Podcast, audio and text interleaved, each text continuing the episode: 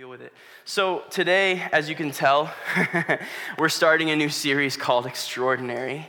And uh, it's, it's going to be really good. We're actually highlighting three stories, uh, three different stories of three different women in the Bible uh, that have done extraordinary things. And, and we're talking about how God uses ordinary people to accomplish amazing things, and it's going to be absolutely incredible. Today, we're talking about a woman named Rahab.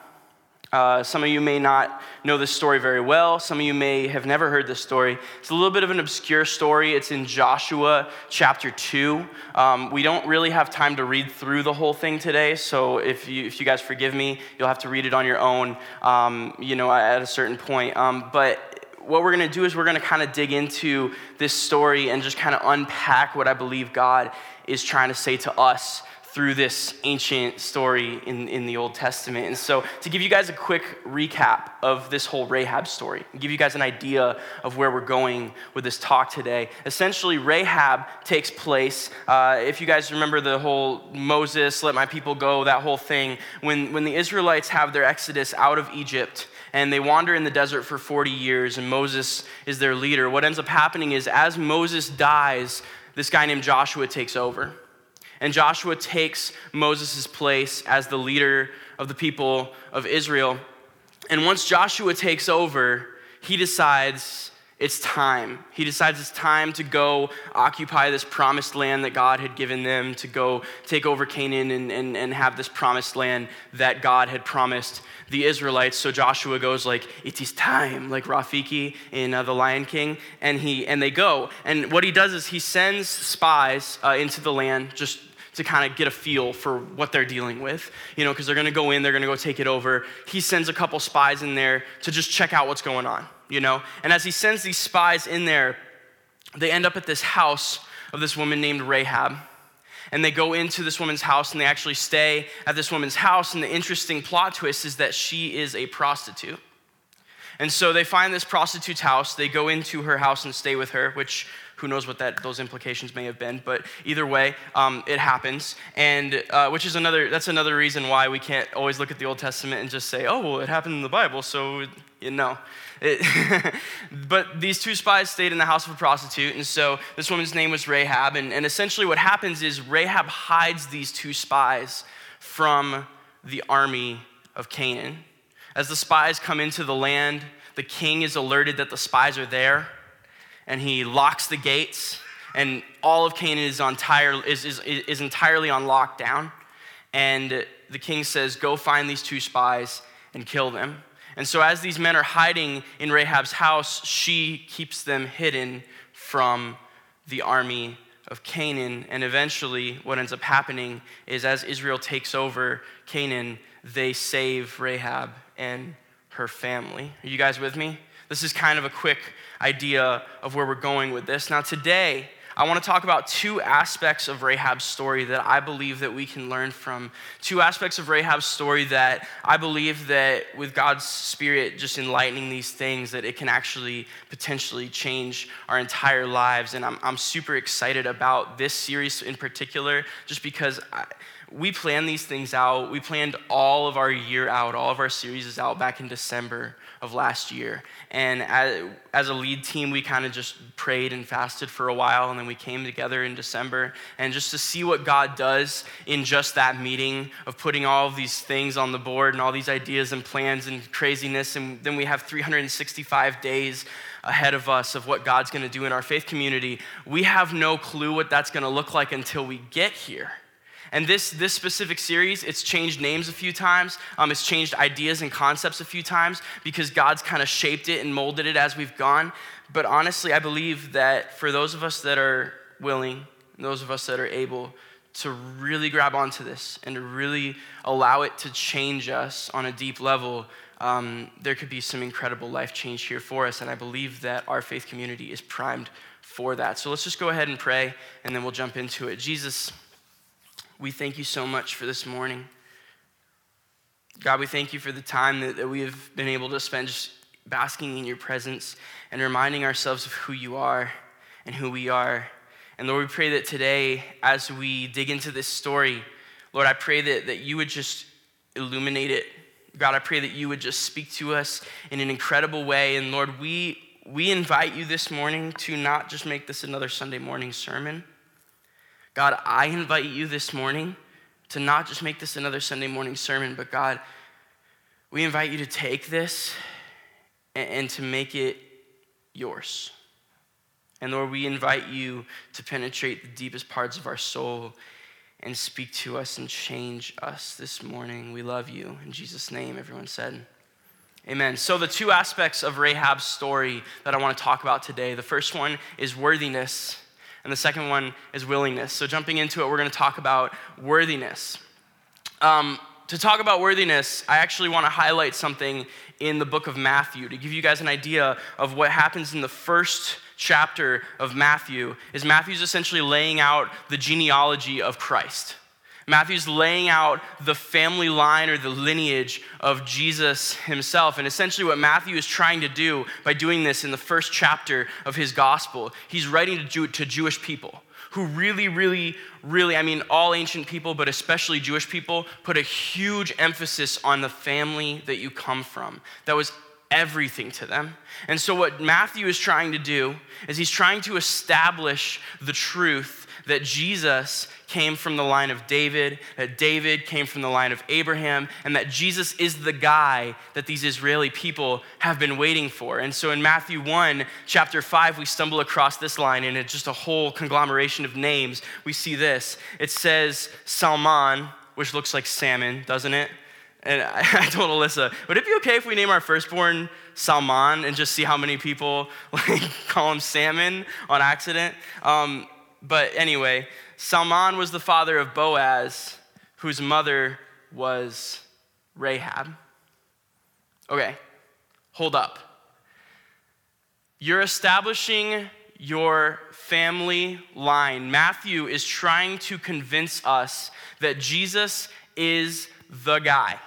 Matthew's trying to convince us that Jesus is worthy of, of everything, that he is God incarnate, that he is before all things and in him all things hold together. Matthew is trying to convince us that the person that they have been waiting for is this Jesus dude. And, and, and here in his family line, first of all, at this point in time, the way that they recorded history, they didn't record women's names it wasn't a very common thing. And it's really sad that that was the case, but they didn't feel like women were important enough to write down. And that's just how it was. And so the fact that there are women, there's actually in there's like three lines here, and a couple of those women we're actually talking about in this series, but there are three lines here in the lineage of Jesus where it's like a string of women's names. And that was extremely uncommon at the time. But not only that, not only did he mention a woman's name, but he mentioned a foreigner's name. Rahab was Canaanite, she wasn't even Jewish. And so the fact that he name drops Rahab, uh, okay, first of all, she's a woman. Secondly, she's a foreigner. Thirdly, she's a prostitute.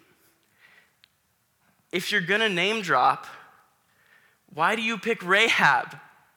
Out of all the things. I mean, honestly, like she might have been an awesome person with a great personality, but like if you're trying to establish Jesus's dominion over the entire universe, it's interesting that Matthew chooses Rahab to name drop, especially in this context, especially when your ancestors are extremely important. Like, like who you came from it's interesting. All of the Caesars, like the Roman rulers, they all claimed to be born of a virgin because they claimed to be born of God Himself. Sounds familiar, doesn't it?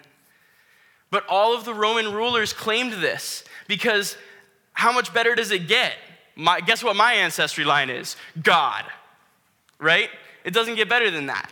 And you, you, you, can't really argue with that. And so that was the way that rulers would establish themselves. That was the way that kings would establish themselves. In this, in this world where ancestry is so important, it set the expectations, it set the societal expectations for what, what you were gonna do with your life, depending on what kind of quality people were before you. You guys get where I'm going with that? And Matthew, as he's writing this down, he throws, oh, hey, by the way, Boaz's mother was Rahab.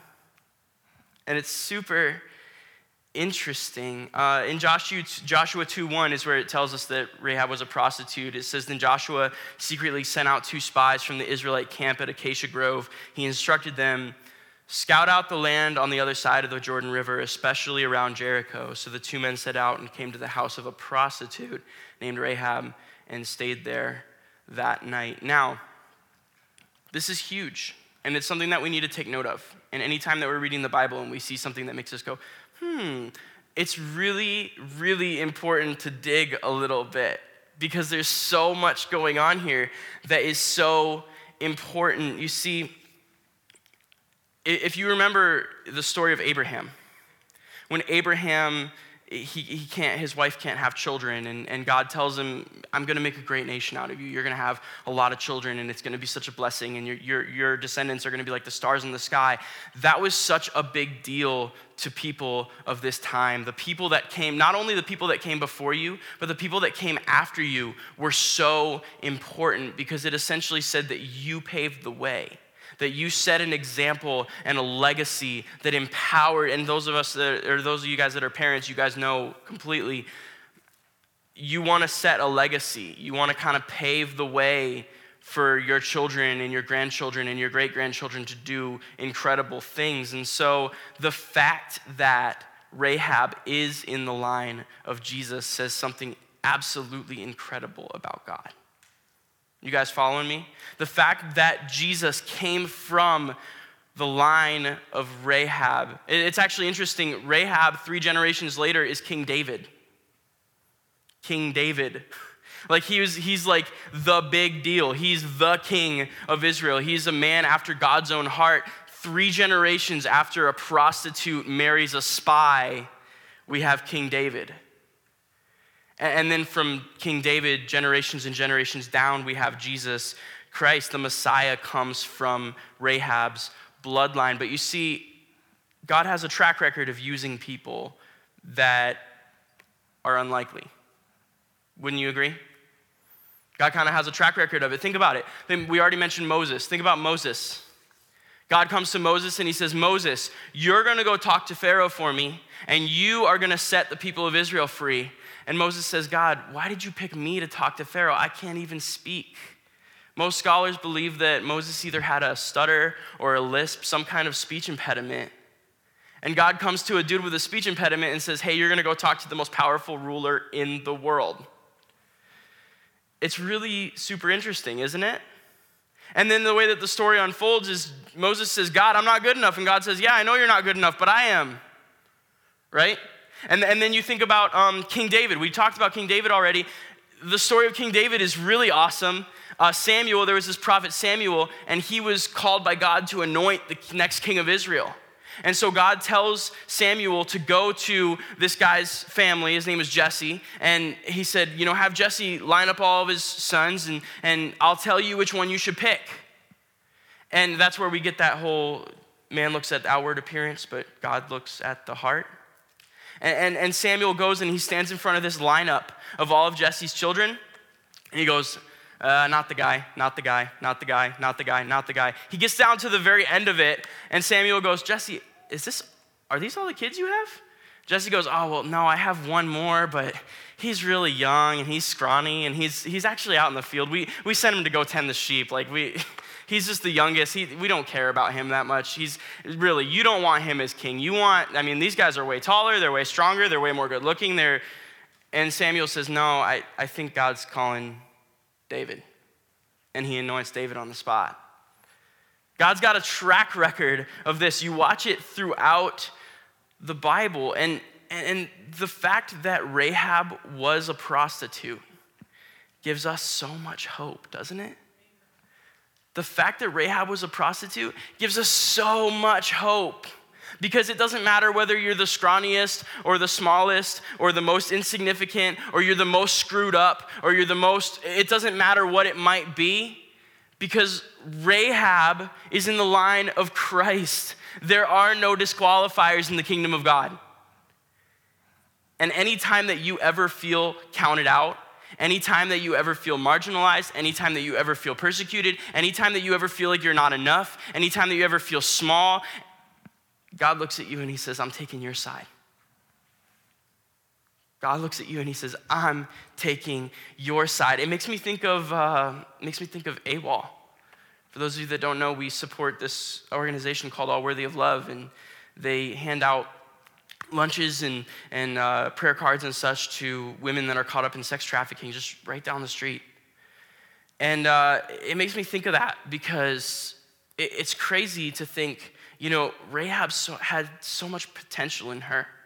And, and Rahab, long before she had defined herself, long before she had put a label on herself of prostitute, slut, whore, whatever you might call it, God had put a different label on her. Amen?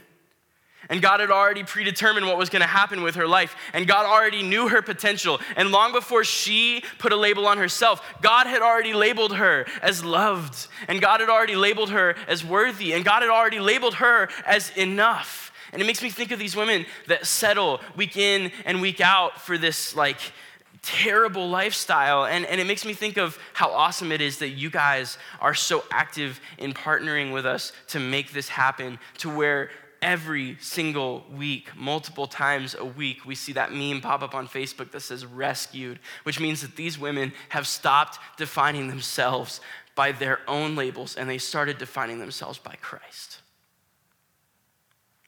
And it's so powerful for me to think about the potential that they have at this point.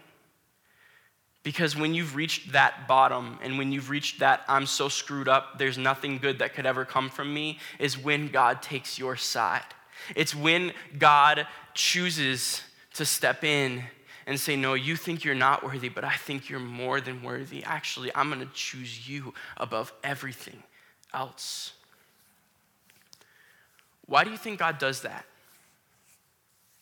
You know, I was thinking it through, and, and as I was preparing for my message, I, was, I had example after example after example of God using people that you wouldn't expect to use. But then I started thinking, why does God use that? What's kind of the behind the scenes? What's the inside baseball on this? Why does God choose to do it that way? And, and I think part of it is in the Sermon on the Mount.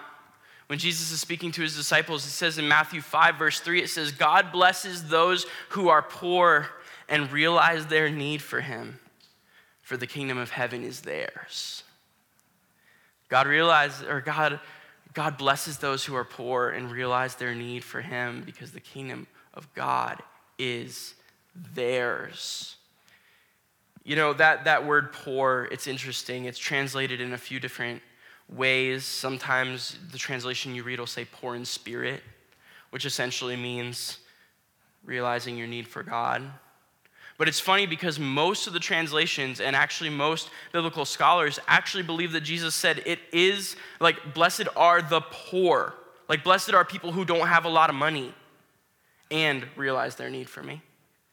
It wasn't like, oh, poor in spirit. Well, it's okay because, like, he's not saying that, like, it's harder when you're rich. He's just saying that, like, no. Jesus is saying, blessed are the poor, period, and those who realize their need for me. And it makes you wonder why.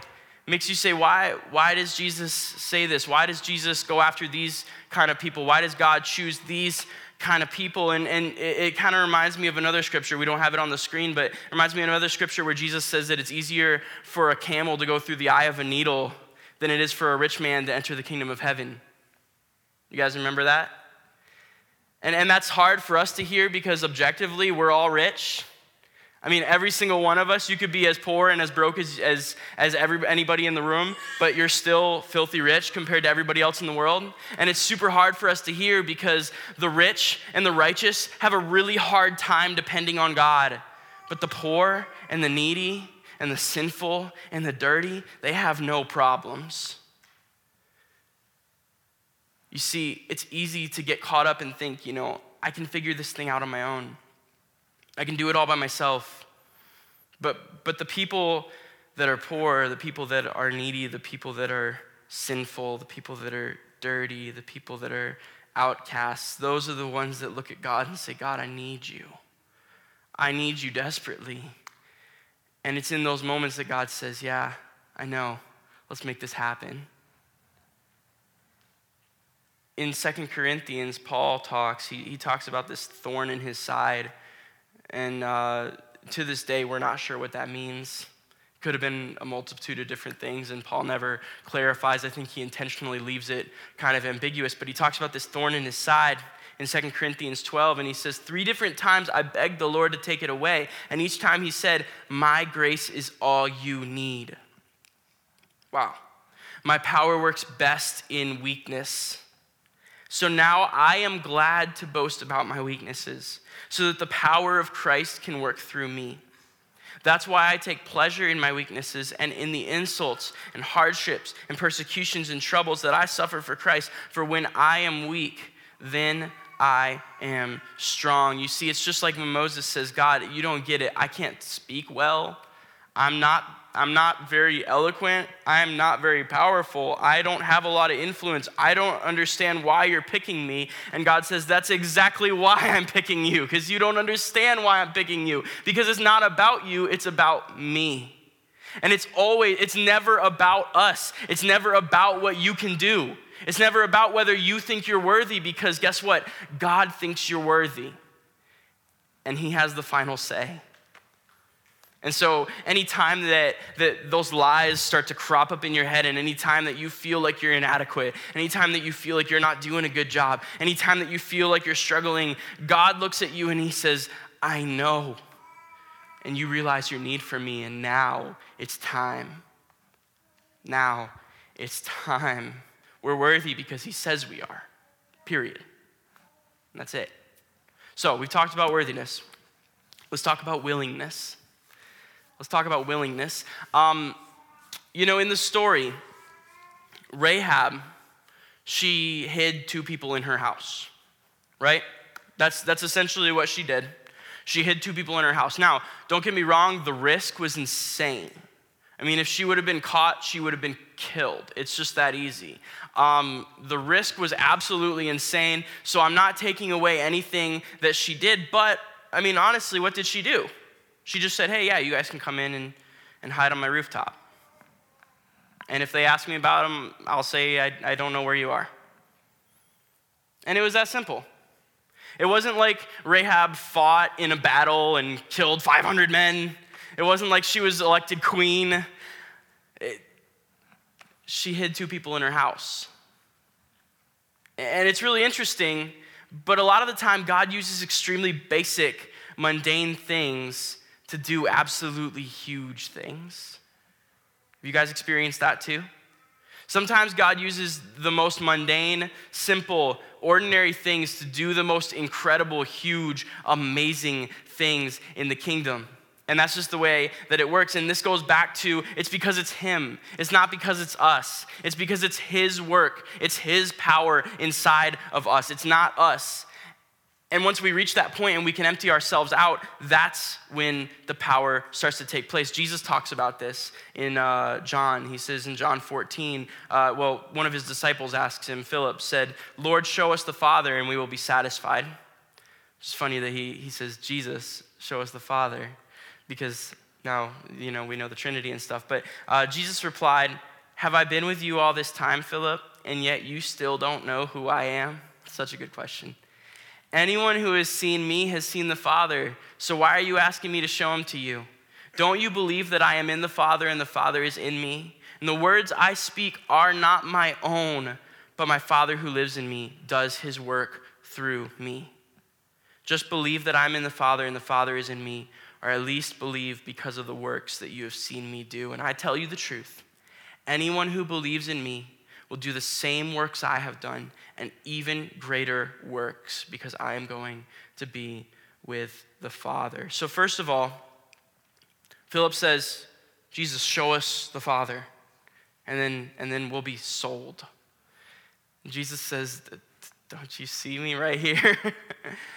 Haven't you seen what I do? Haven't you seen what I say? But then Jesus makes an extremely important point that we can't gloss over. And I glossed over this for such a long time. I always use this verse to just say, oh, well, yeah, this proves that Jesus is God and God is Jesus, and it's that simple. But but Jesus goes into detail that is extremely important to our lives because he says, what I do and what I say is not what I do and not what I say. It's that I am one with the Father and the Father is in me and what he what I do is what he does through me.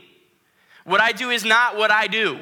It's not because of who I am. It's not because I'm Jesus that I'm doing these things. It's because God is inside of me that I'm doing these things. And what I do, the works that I do, and, and, and the things that I say, these are all God just, just working through me.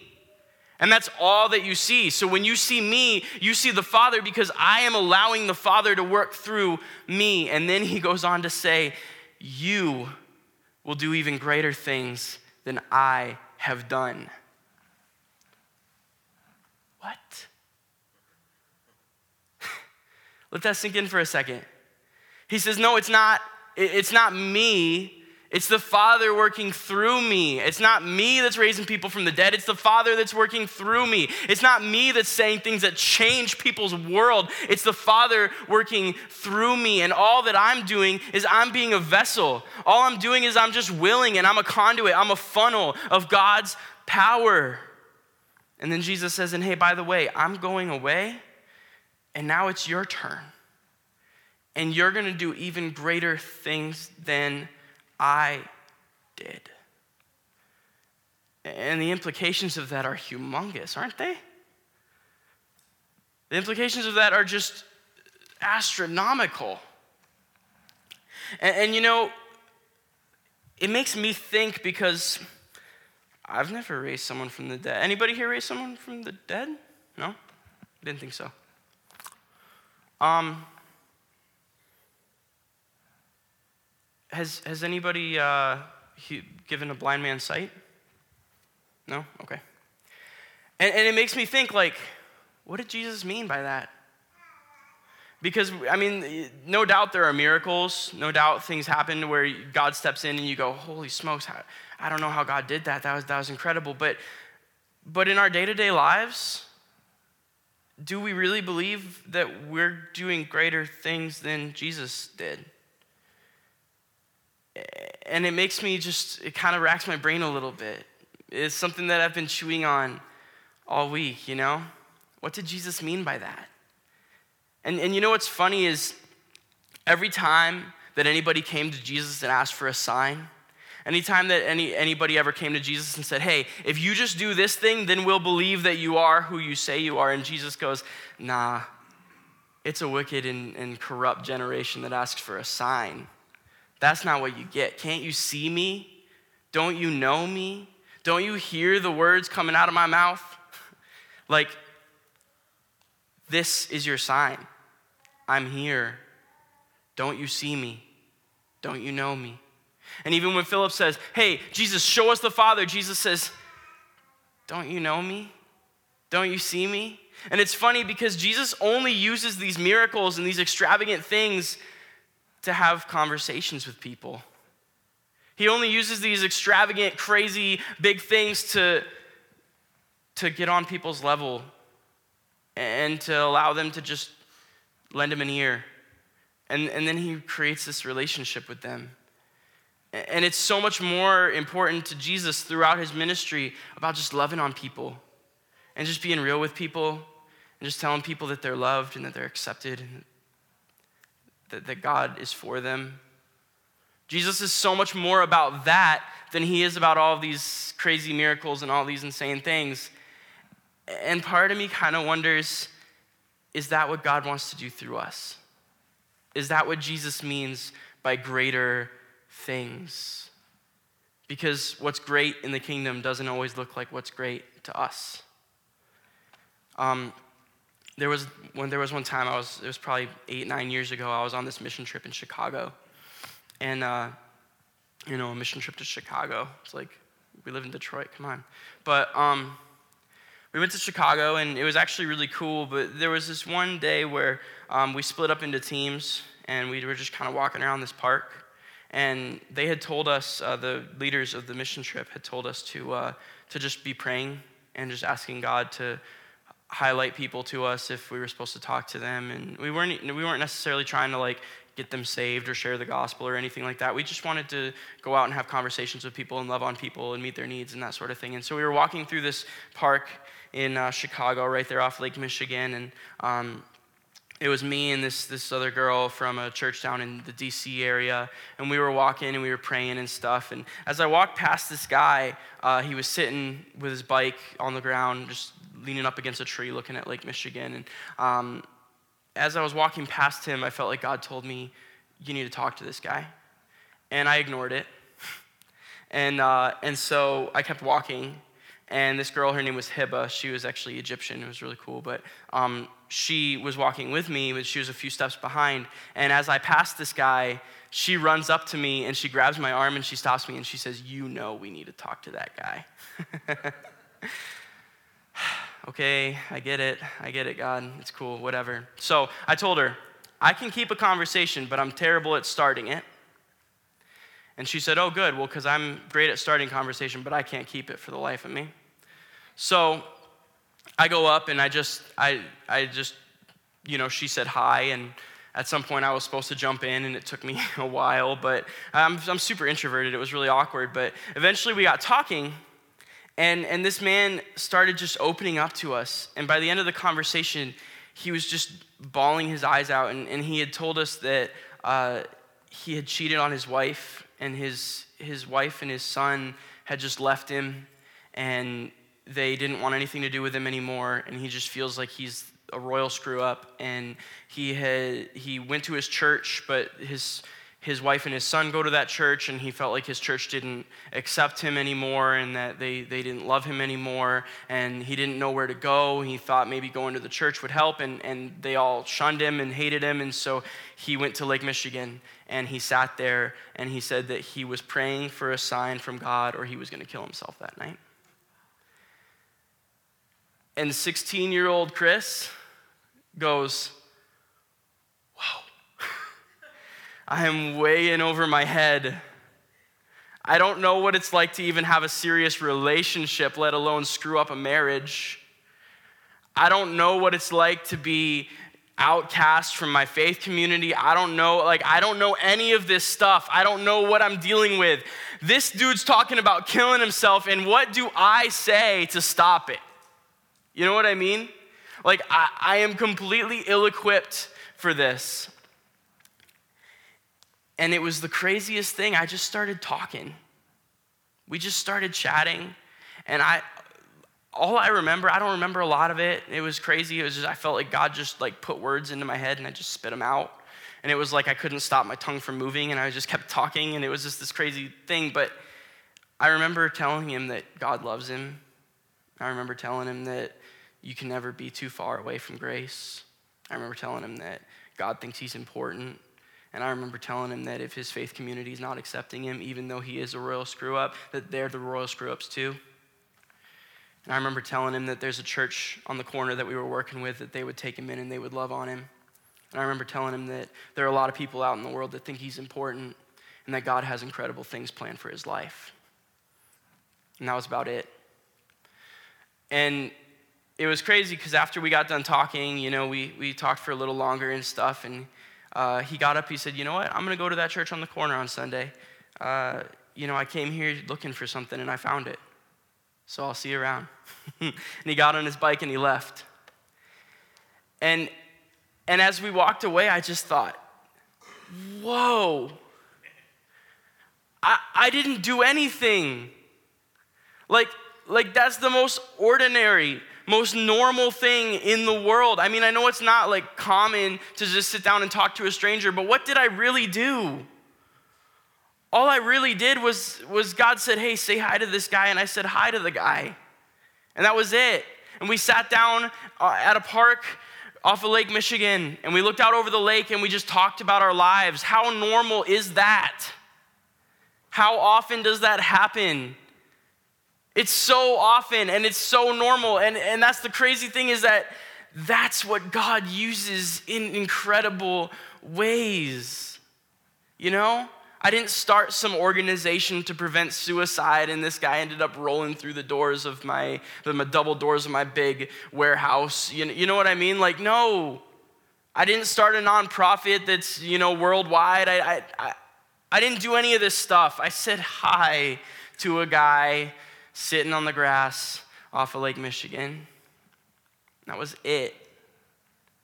And that's the crazy thing is like when I tell people this story, you know, a lot of the time when you hear people's stories, it sounds a little bit like they're gloating. Like they're kind of like, they're telling you the story, and it's a really cool story, but you're kind of like, but you're kind of a jerk because you're making this sound like you're awesome. I told you guys, God told me to say hi to him, and I didn't. It was nothing that I did. It was nothing that I did. It's not about how eloquent of a speaker I am or not, am not. Uh, it wasn't about how many Bible verses I had memorized. I didn't quote one Bible verse to this dude.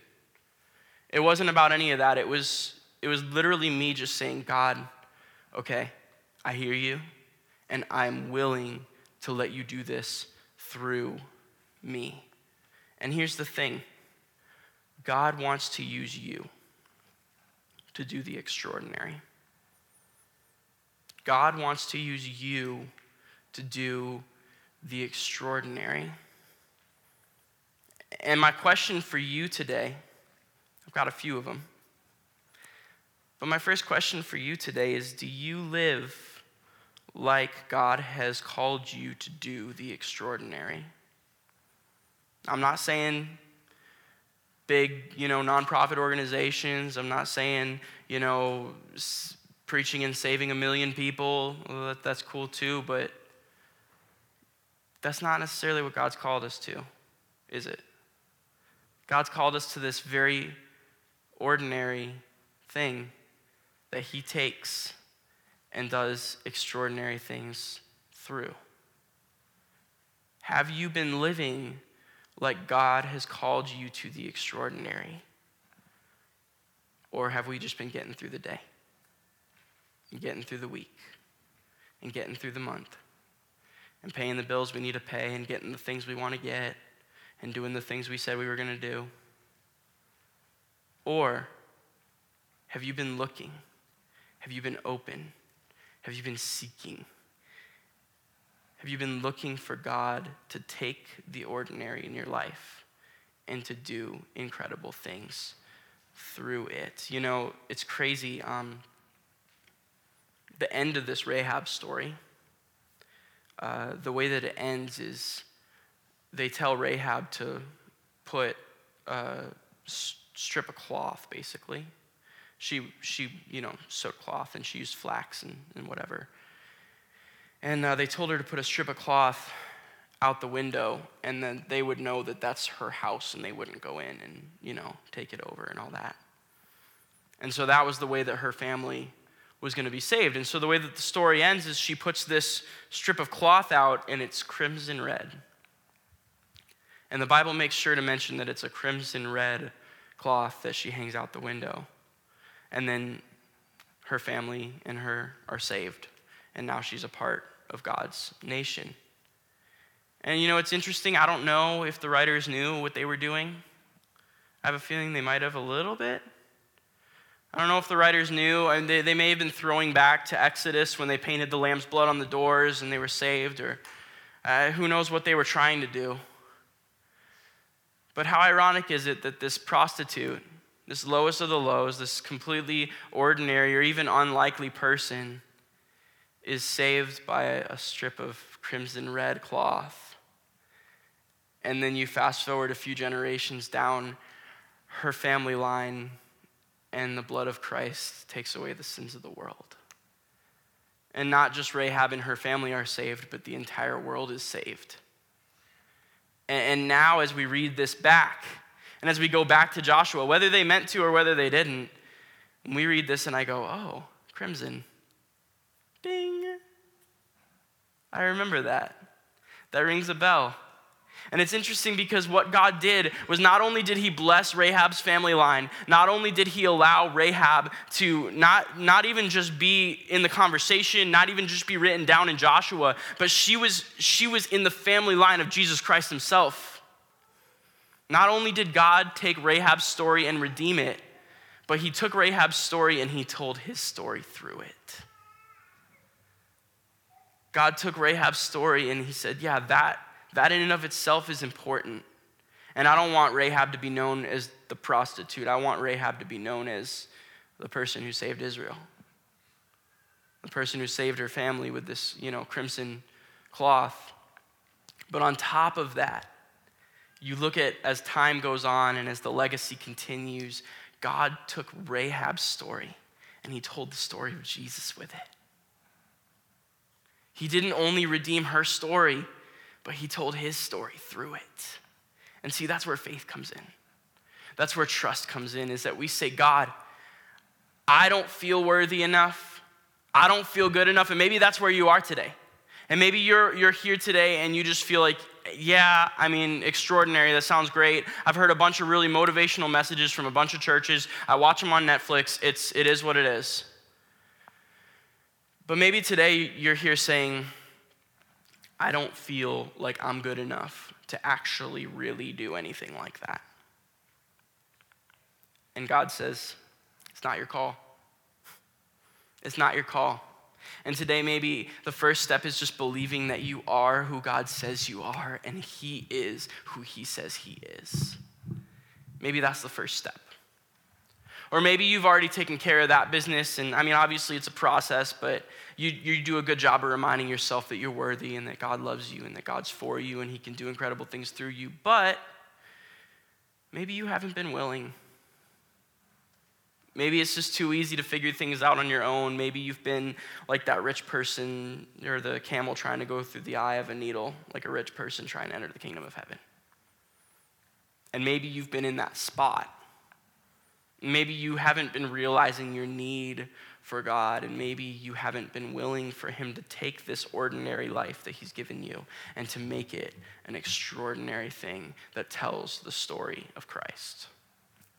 And so maybe it's time today to surrender. maybe it's time today to be willing and to say, God, whatever that looks like, how, whatever you need from me, God, I, I want to be a better parent. God, I want to be a better spouse. God, I want to be a better friend. God, I want to be a better child. God, I want to be a better insert the blank. And maybe it's time to just say, God, I know that I can't do it, but I know that you can. And God, I'm sorry for trying to take the wheel and make it happen. And Lord, I know that you're better at this than me. And maybe it's just time to surrender today. So, what we're going to do is we're going to sing one more song before I let you guys get out of here and we go to our barbecues and we do our thing. And I want you guys to genuinely do some business with God today. And like I said, maybe you're in that first spot and you're saying, I don't feel good enough. I don't feel worthy. I mean, yeah, Rahab was a prostitute, but you don't know how screwed up I am. And I'm here to tell you that's just not the truth. And God loves you too much to leave you where you are. And then maybe you're in that second spot and you're saying, you know, I think I'm I think I'm getting there. I think I'm willing. I think I'm ready for God to take my life and do something amazing. And so let's pray. Father, we thank you for speaking today. Jesus, I thank you so much that you don't just leave us in our own stories, in our own labels, but God, you take us and you redeem our stories. And then on top of that, Lord, I thank you so much that you don't just redeem our stories and leave us there, but you tell your story through us. And God, we want, we want to be a faith community. We want to be people. We want to be families that you tell your story through. So, Lord, we just, we invite you to do that this morning. God, as we sing these verses, as we sing this chorus, Lord, I pray that it would just resonate deep inside of our souls, Lord, that you would begin to do incredible work on us this morning. We love you, Jesus.